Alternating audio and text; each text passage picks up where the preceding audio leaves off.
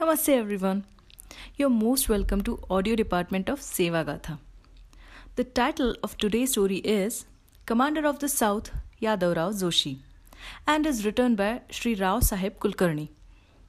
A simple-looking Marathi speaker whose childhood was spent amidst deprivation, and when the opportunity for earning livelihood arose after completing post-graduation, he left family and career to serve the nation as a pracharak of Rashtriya Swayamsevak Sangh. His musical talents were highly appreciated even by the legends of classical singing. The same Yadavrao Joshi took sannyas even from a probable career in music just for the sake of nation.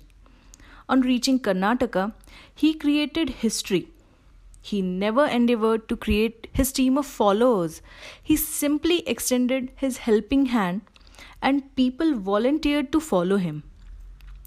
The Rashtrothan Parishad, established through Yadavrao Ji's inspiration, is today not only running the biggest blood bank at Bangalore for needy persons, but also runs free coaching centers for slum children. Yadavrao Ji was also the inspirational force behind the task of associating small children of Kerala to Indian culture through Baal Gokulam. Born on September third, nineteen fourteen, on the auspicious day of Anand Chaturdashi at Nagpur in a Vaidic Brahmin family, Yadavrao Ji's childhood was spent in poverty. Yadavrao Ji discarded everything that could have earned him name and fame. Known as Bal Bhaskar, Yadavrao Ji's singing talent was highly appreciated even by renowned classical singer Shri Bhimsen Joshi.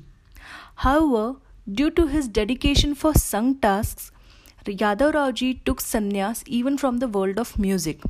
He became the first person to sing the sung prayer, Namaste Sada Vatsale. He was unfairly accused of instigating Nathuram Godse to assassinate Mahatma Gandhi. During the bans imposed on the Sangh in nineteen forty-eight and nineteen seventy-five, Yadavrao Ji served prison terms and returned from the prison with redoubled vigour and zeal for Sangh activities. Renowned as the commander of the South, Yadavrao Ji laid the foundation of Sangh activities in Tamil Nadu, Kerala, Karnataka and Andhra Pradesh, besides initiating a separate wing for Seva in the Sangh. For many more such stories, please log on to w w w dot sevagatha dot org or download our app. Thank you.